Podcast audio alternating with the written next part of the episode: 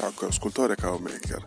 Oggi vorrei parlarti di quello che è un po' uno strumento che potrebbe reputarsi il coltellino svizzero del, di chi ha una stampante 3D e i modelli arrivano ma non sono propriamente pronti per essere stampati e non è propriamente uno strumento di scultura digitale anche se eh, ha buona parte di quello che serve per scolpire.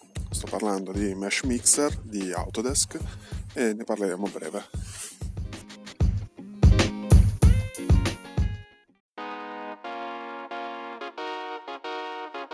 Ciao e ben trovato in questo nuovo episodio di The Pixels Chips.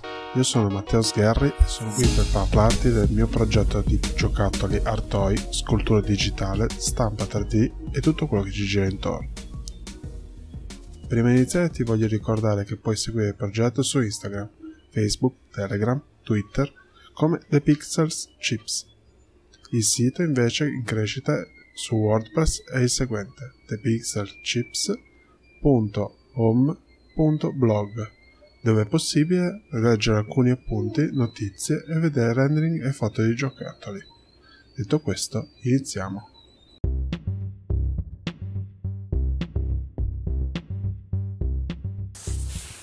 Quindi un software di Autodesk. Sì, parliamo di Autodesk partendo da quello che è stato ed è ancora uno standard per chi eh, deve correggere modelli e eh, ha bisogno di un tool eh, freeware, non è freemium e neanche eh, shareware, quindi è un prodotto libero d'uso e eh, permette di essere utilizzato anche offline, quindi è ancora un, un unicorno nel mercato.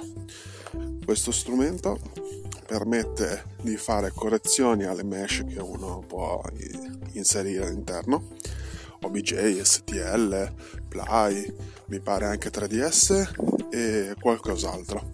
Comunque basta cercare Mesh Mixer M E S H M I X E R e troverete tutto quello che c'è di riferimento per quelli che sono requisiti piuttosto che quello che comporta anche i formati di importazione ed esportazione. Quello che ci importa di più nell'esportazione è il formato STL in generale.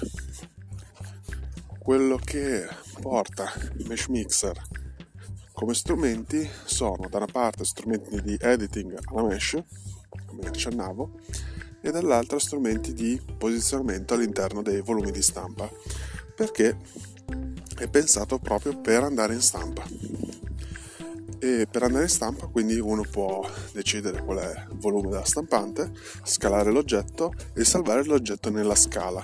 Quindi quando uno porterà nello slicer, strumenti di cui vi ho parlato in precedenza, in brevissimo sono quelli che permettono l'anteprima di stampa e la stampa tramite generazione del file G-code oppure impresa seriale con la stampante stessa e quindi vi trovate già il 60% del lavoro fatto già su Mesh Mixer.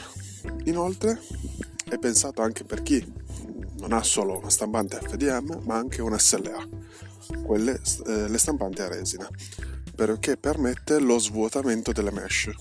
Quindi se avete bisogno di fare de- degli oggetti vuoti, cavi o comunque andare a risparmiare materiale, mettete un offset poi ricavate dei punti di uscita del materiale e il gioco è fatto.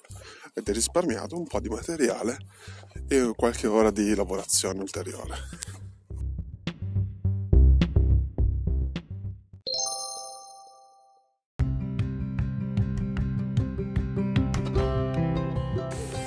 E poi c'è qualcosa come una chicca all'interno di Mesh Mixer, ossia tutto quello che è la modifica del modello eh, come eh, struttura, nel senso voi avete un mettiamo così, adesso andiamo verso Pasqua, quindi una forma per un coniglio di cioccolato, ok?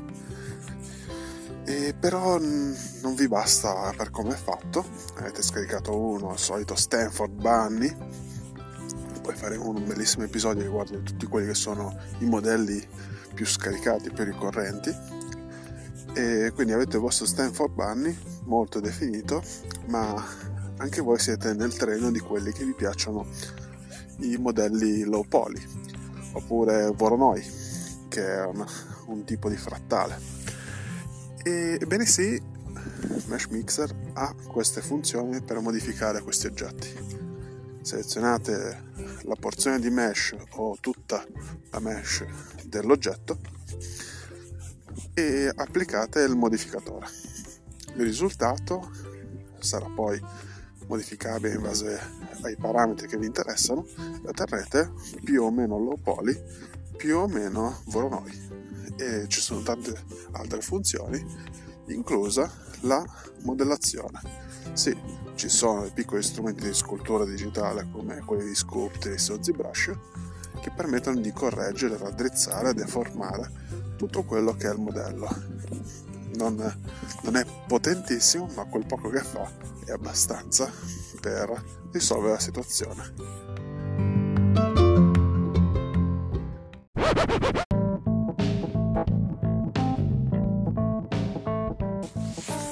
Fine di Mesh Mix potrei ancora raccontare molto, ma il più sarebbe indicarvi dei tutorial.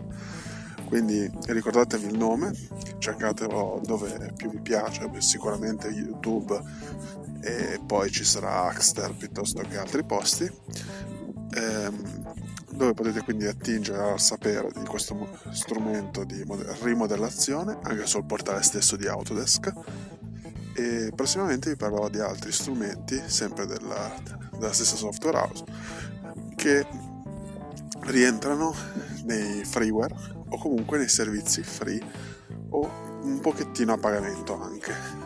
Vi, vi accendo che si sta parlando di Tinkercad e di tutto quello che ci gira intorno.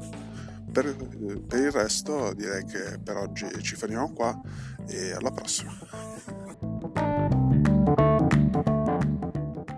E detto questo, per ora chiudo qua.